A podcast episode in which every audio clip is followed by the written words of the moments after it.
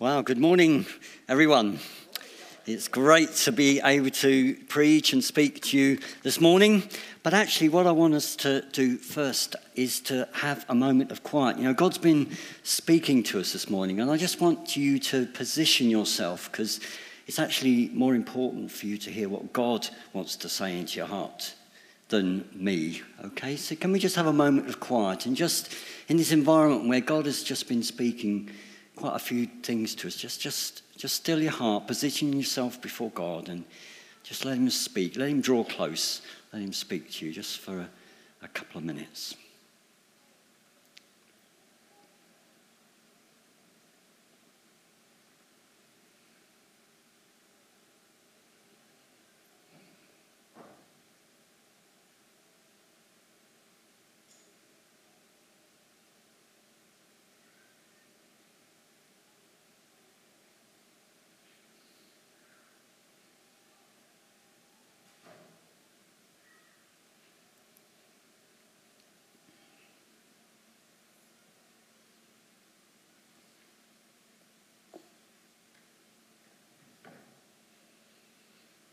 I just love that promise that draw near to me and I will draw near to you. That is just so true, isn't it? If you're just still receiving from God, then you just carry on that. Just let me be in the background. But yeah, my name's Duncan. I'm on the leadership team here. And I have a namesake in the congregation also called Duncan. And you know, we've got some similarities. We've both got a sister that's about 3 years younger than us, both called Rachel. Isn't that amazing? I think that's where the similarities stop, because he's tall and I'm short, and he's youngish and I'm old-ish. He's intelligent. Oh, I'll let you tell, come to me and tell you who you think's the most handsome afterwards, because that will be embarrassing to hear now, isn't it? Tom began last week with a great illustration of he was dealing with a thorny bush. A prickly bush, and you know, the subject of money is a bit prickly, isn't it? And this morning I'm going to do some more prickly stuff, but I also promise that there will be a fruit tree as well towards the end.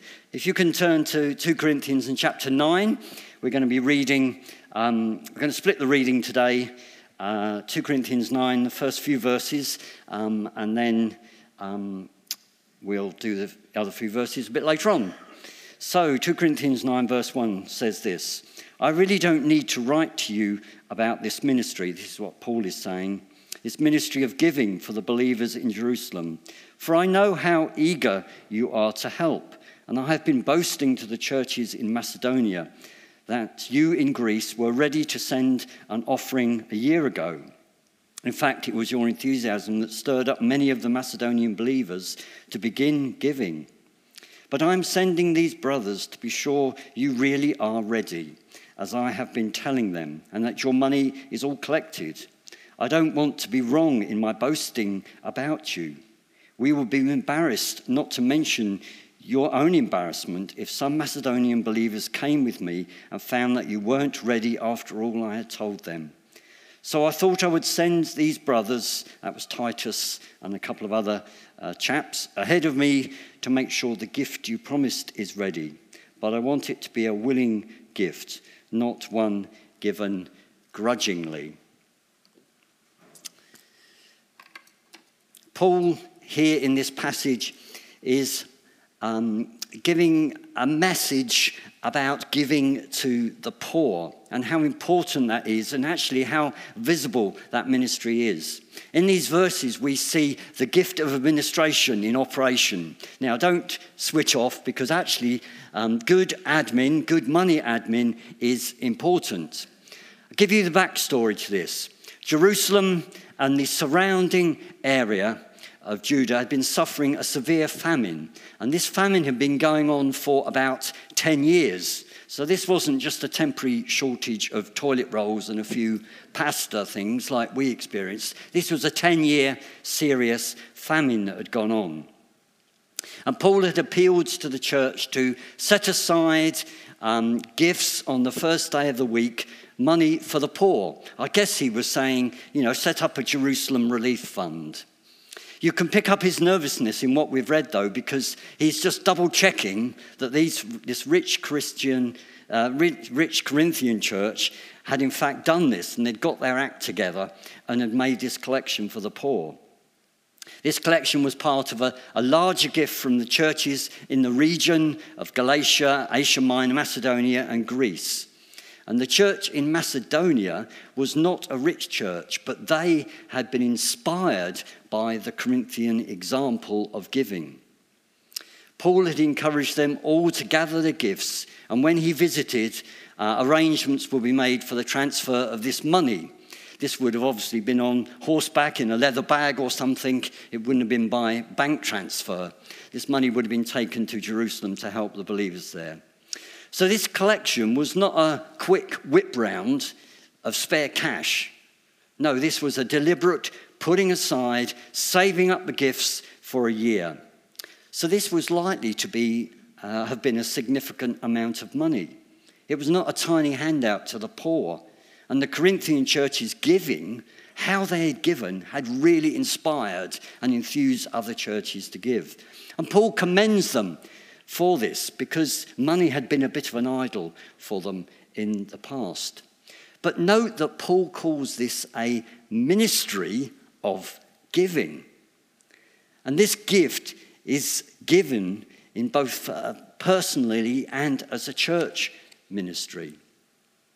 You know, as a church, we can be an inspiration with our offerings to the poor. And I want to challenge us. Do we follow that example of giving offerings to the poor when we are able to, and on gift days? You know, to set aside amounts each week or month to give. Sounds like budgeting to me, that, doesn't it? And that is good money administration. And can I encourage you to follow this example, to save up for special, significant giving events? You know, the temptation is that we divert our regular giving to the special offering, and that is a treasurer's nightmare. I don't know if John's here this morning, but that is a treasurer's nightmare because we've got to pay the electricity bill as well.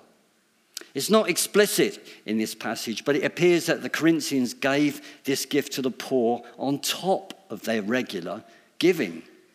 And there's blessing to be received from such giving, and we'll see that later on. You see, part of holy living, which is what we've been looking at this year, is godly money administration. It's not to be maxed out on your credit card. Using your money wisely is holy living. Teaching your kids and your teenagers to value money. Budgeting, being content with what you have and living within your God-given income. That's holy living. If you need help in this area, there's some clever people in this church who will be able to give you some help in that area. And please do ask if money management is an issue for you, because we'd be pleased to serve you in that way. So follow the Corinthians. Each week and month, put aside gifts for the kingdom. Having a standing order to Christ Church is a great way to begin to do this, and also to set aside a budget for giving to the poor at Christmas and on gift days. Giving to church and to kingdom activity, you know, is worship.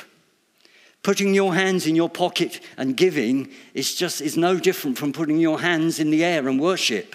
It's all worship. Paul then goes on to speak about two very important principles that apply to giving. And I want us just to read about those now. And that's from 2 Corinthians chapter 9 and verse 6. We'll read to the end of the chapter there.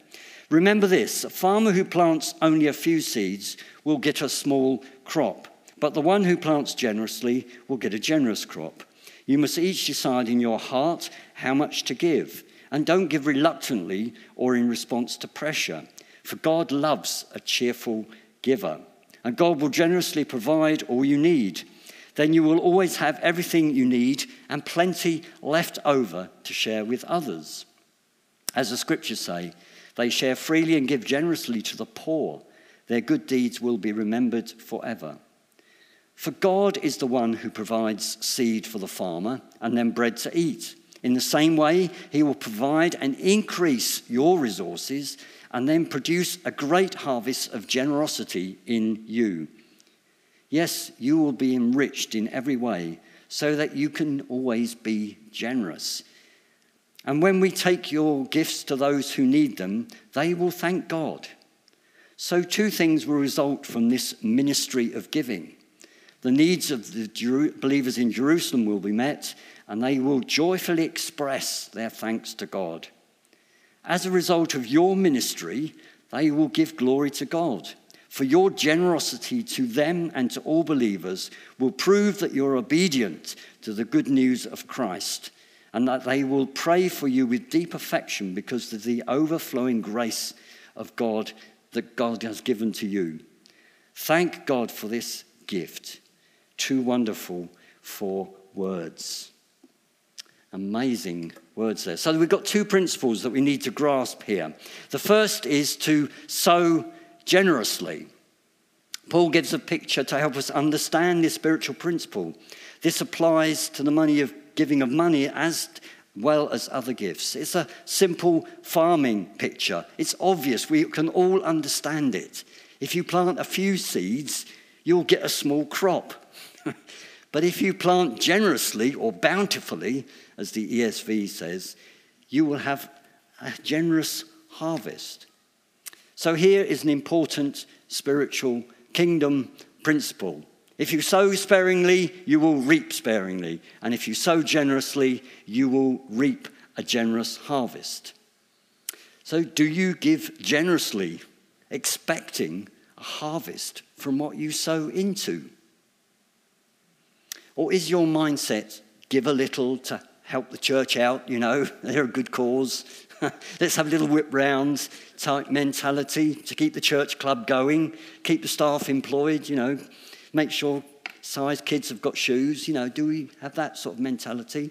Keep the charity afloat. As a church, we are not an organisation. We are not a social club. We are a family and part of the kingdom of God here in this area. The kingdom of God needs money. Okay. When you give generously, you are sowing into the expansion and the growth of the kingdom of God. Amen? Amen. Paul is encouraging us to willingly, cheerfully, generously give to the work of the kingdom. Listen how he describes it. Give willingly, not grudgingly. Give willingly after deciding in your heart. Give willingly, not reluctantly. Give willingly, not as a response to pressure. Give willingly and cheerfully. And that word cheerfully means hilariously. Do you hilariously give? I can't see anyone responding. Do you hilariously give? Well, there's room for growth there, isn't there, for us? God loves you to give in this way. God loves you to give cheerfully.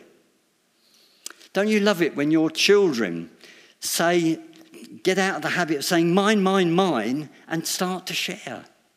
Don't you love that in your kids? That's exactly how God loves you. He loves it when you're generous. And did you know that your gift is a spiritual gift?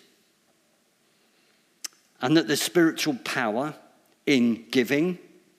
Romans 12 verse 7 says, if your gift is serving others, serve them well. If it's teaching, teach well. If your gift is to encourage, be encouraging. If it is giving, give generously. Have you ever prayed for that gift to be able to give generously? We saw in 1 Corinthians 14 that we are to pursue and to desire spiritual gifts. Do you desire that spiritual gift of giving? If you're self-employed or have your own business, do you pray that you're going to make mega amounts of money so that you can give mega amounts of money away to the kingdom? Do you ask God for more money so you can be generous towards the poor or to spend on yourself, upgrade whatever you've got at home? Do you get excited at having a pay rise so you can give more to the kingdom of God? John Wesley said, earn all you can, save all you can, give all you can. I think that's great, isn't it? Earn all you can, get the best job you can, save as much as you can, and give as much as you can. When we look at our bank statement, remember that the amounts that you give to the kingdom are not like a household expense. They're not like your gas bill or your council tax. Remember that your gifts are worship to God. Phil Moore said, "No statement of faith reveals what we believe as clearly as our bank statements." Ouch. And with days of contactless payment, I just know how many coffees I'm buying. And in the previous chapter, chapter 8 and verse 7, Tom referred to this last week.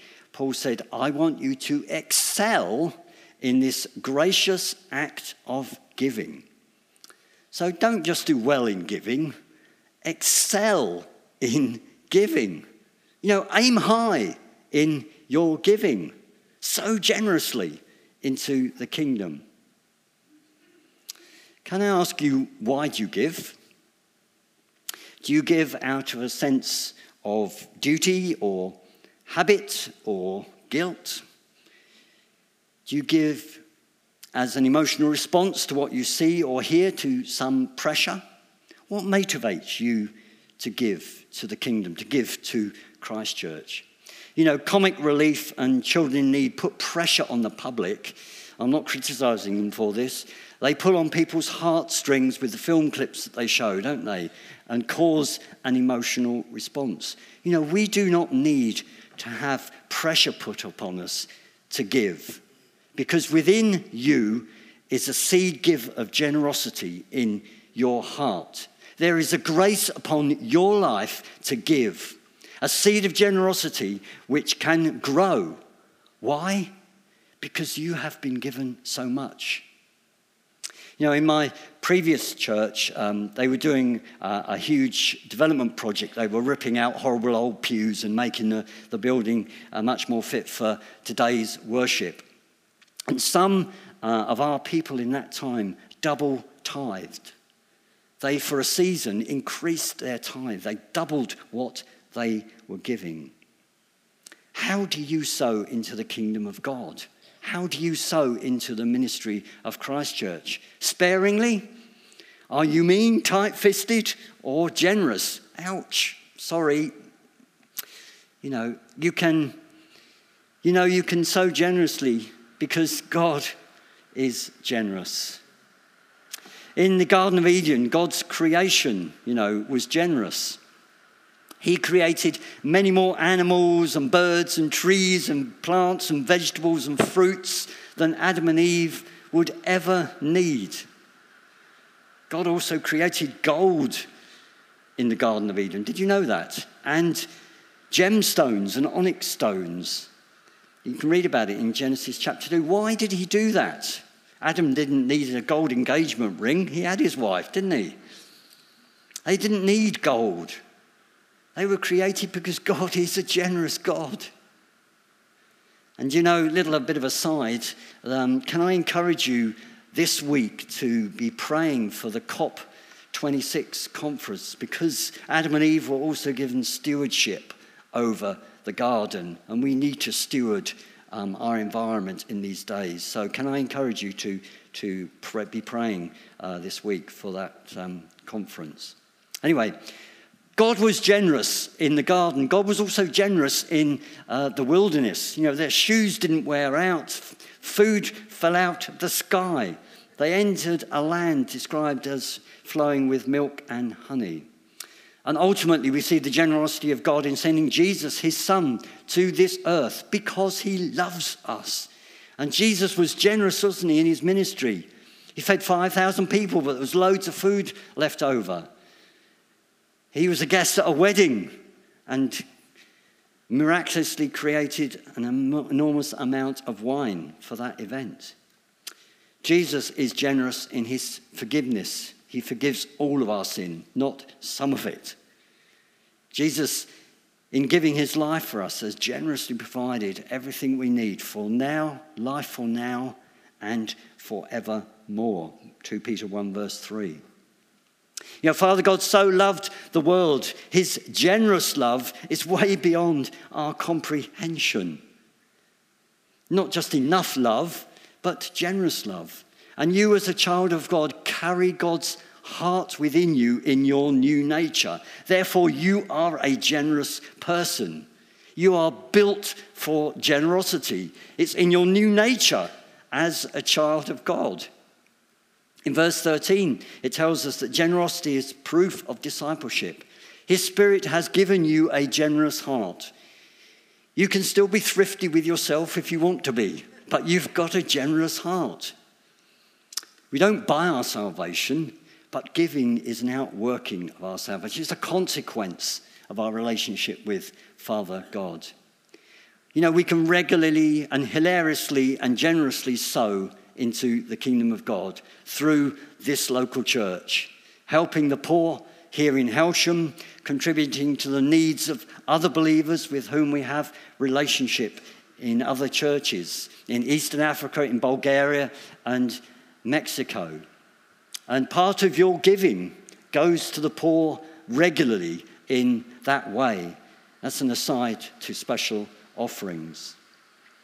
And as another little aside, can I encourage you to maybe consider giving gifts to organisations like Tear Fund? That's the Evangelical Alliance Relief Fund. You know, they really have a heart to not just hand out money to people, but to help people up, give them a hand up. Cy, in fact, has been doing some of that through Catalyst, and I hope he's going to tell us about that sometime. Anyway, little digression there. And you know, the bonds that we have with other believers grows as we give to the needs of other believers around the world. Verse 14 echoes that. The Gentile church here was giving to the Jerusalem church, and that built up and strengthened the bond of relationship. This is kingdom finances outworking practically. This is a million miles away from having a whip round for the poor or a whip round for the church electricity bill, throwing a fiver into the collection. You know, money is powerful and it is not evil. It is the love of money that is the root of all evil when it has power over us. The kingdom of God needs money. You have money, however rich or poor you are.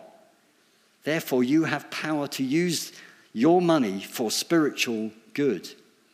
The amount you give is not important. Tom reminded us last week, didn't he, of the widow. She gave all she had. You don't have to be a millionaire to have a generous heart. Another prickly bit. You might want to just chew this over lunch, or maybe stumble over lunch. Do you need to leave huge amounts of money in your will for charities and for family to inherit? Ooh, don't misunderstand me, because Proverbs 13:22 says, a good man leaves an inheritance for his children's children. So there's no issue in leaving money to your children or your grandchildren. That's fine. But ask the question, has God got kingdom purposes for any savings that you might have? And what charities should you be giving money to in any will? Just leave you to chew that one over, because I think that's actually important. That's an important issue. So how much do I give? Tom threw out a challenge last week, which I thought was a very interesting challenge. To those of you who are not yet regularly giving, to set up a standing order for £1 a month to the church. And I hope that some of you have done that. I hope that you could rise to the challenge of maybe being more generous than £1 a month. Oh, another prickly bit. The New Testament doesn't teach us actually to give 10% of our income. It teaches us to be generous. Another prickly bit. I want to suggest to you that some of you may be missing out on the blessing of giving by limiting your giving to 10%. You may well be in a very different position to a lot of people in the church. Why not increase your tithe a little bit? Oh, that's hilarious giving, isn't it? What about giving 12% or 15% or 20%? Any higher takers? Interestingly here, Paul says, you must decide in your own heart how much to give. The onus is on you. It's between you and God. The New Testament won't tell you how much to give, except to be generous and to be a hilarious giver. God is generous. We carry his heart, so you are a generous person. The mean old Duncan can go. I'm not talking about the other Duncan. The mean old Duncan can go. You are built for generosity. You are wired to be generous. It is in your new nature as a child and son and daughter of God. Therefore, so hilariously, so generously, regularly, and with special gifts. Giving generously does not only apply to money, it applies to every gift that God has given to us. Right, secondly, in this passage, he gives us another principle. First one is to sow generously. The second one is to expect increase. Increase is an outcome of generosity. No farmer will sow seeds expecting a zero return for his efforts. A farmer sows with the expectation that he will reap a harvest, that he'll make a profit, and from the harvest he'll have seeds to plant the next year. Verse 10 says, he who supplies seed to the sower and bread for food will supply and multiply your seed for sowing and increase the harvest of your righteousness. As we cheerfully and hilariously give to God, we are to expect increase. Now, prosperity teaching. You're saying, oh dear, we don't like that, do we? Prosperity teaching says financial blessing is always the will of God for you. In its crudest form, prosperity teaching says, if you give my church or if you give my organisation £1,000, then God will give you £1,000 back and more. This is not biblical truth. As we have just read, the increase that God gives is one of righteousness. That can also be translated as resources. And they are, I believe, the fruits and the gifts of the Spirit. Let me give you an example. Acts chapter 3. Peter and John went into the temple and were confronted by a man who was begging for money. He'd been lame from birth. Now, Peter and John had just experienced Pentecost. They were baptized in the Spirit. The believers in the time were giving away everything. They were giving to the poor out of their pockets. But what did Peter say to this beggar? I don't have any 50p bits left. I haven't got any silver or gold. But what I have, I give you. I give you the gift of healing in the name of Jesus. Rise up and walk. Peter and John were prospering, yes, but they didn't have any money. But they gave from the deeds of righteousness, the Spirit that was imparted to them. Verse 8 tells us, and God will generously provide all you need. You will always have everything you need and plenty left over to share with others. Paul is saying, when you give to God, he will give you increase. You're going to have plenty. This could be financial. It could be some other resource, but it will be increase. It will be a harvest in you to give away. This is kingdom increase. It's a different sort of economy. It's like yeast. It grows. You know, when I was a kid, my mum had this ginger plant. And it was in some bucket in the kitchen, and it bubbled away, and you divide it and put it in another container, put some more water with it, and it grows and grows, and eventually we had all these containers around the kitchen with this smelly ginger beer plopping away. That's how the kingdom grows. It increases. We give from what God has given to us. He gives increase. A harvest of seeds to plant again. And so the kingdom grows. That's the multiplication of the kingdom. This multiplication is to do with the fruits and gifts of the Spirit and righteousness. And with multiplication, we move into Father God's provision, generosity, and increase. This gives us the means and the opportunity to do more. Verse 11 says, we are enriched in generosity. It's a constant cycle, sowing and reaping, planting and harvesting, giving generously, seeing increase. One commentator said, "The greater the giving, the greater the enrichment. The greater the enrichment, the greater resources to give." Proverbs 11:24 says this, "Give freely and become more wealthy." I love the Proverbs. Give freely and become more wealthy. Be stingy and lose everything. Okay? So if you don't give, you're going to be stingy and you're going to lose everything anyway. So what's the point? "The generous will prosper. Those who refresh others will themselves be refreshed." And Proverbs 19, verse 17, "If you help the poor, you're lending to the Lord, and he will repay you." We had a prophetic word some years ago about this church before we moved into here, this building, being a storehouse. And Malachi 3 verse 10 says about the storehouse. He says, "Bring the full tithe into the storehouse."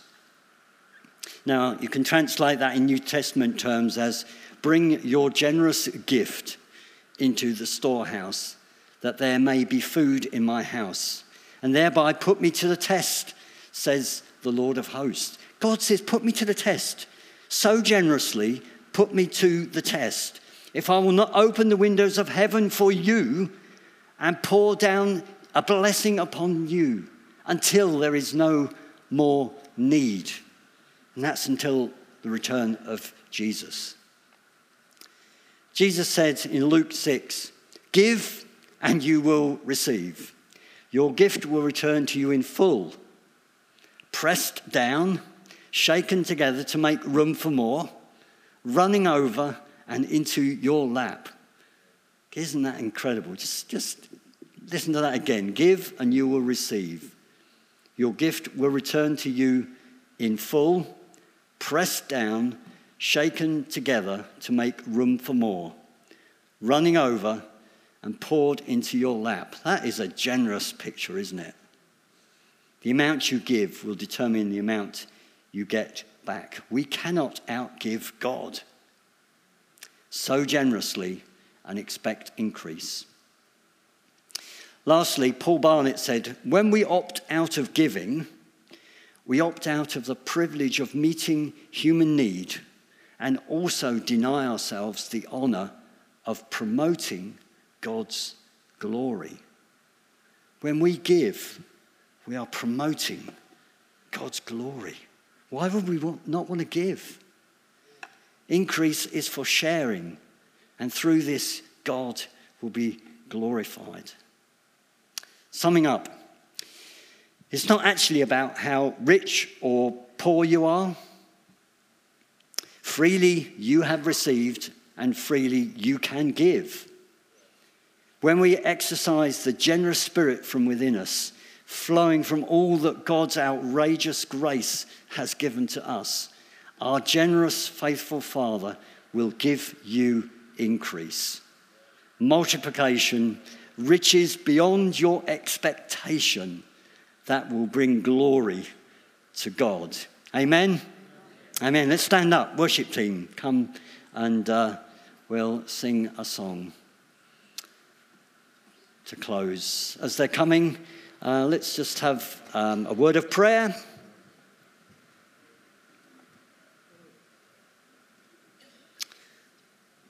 Just remember that holy living, part of holy living, is having a generous heart and having our finances well managed. Father, we just thank you for the riches that you have given to us. Father, we thank you so much that all of us have money in our pockets, be that little or small, and that you want us to manage what you've given us well. Thank you that you have given to us a generous heart, a generous spirit. And help us, Lord, to manifest that with our money and our gifts, everything that you've given to us. And we thank you for that wonderful kingdom principle that as we sow generously, you give increase so we can give again. Help us, Lord, to really be hilarious givers. Help us to be cheerful givers. Help us to sow into your kingdom purposes and to glorify Jesus in that. Can you this morning just decide to be generous? Because God has already decided that he's going to be generous to you. Can you decide in your heart to be a generous sower and an expectant reaper for the glory of Jesus? Amen.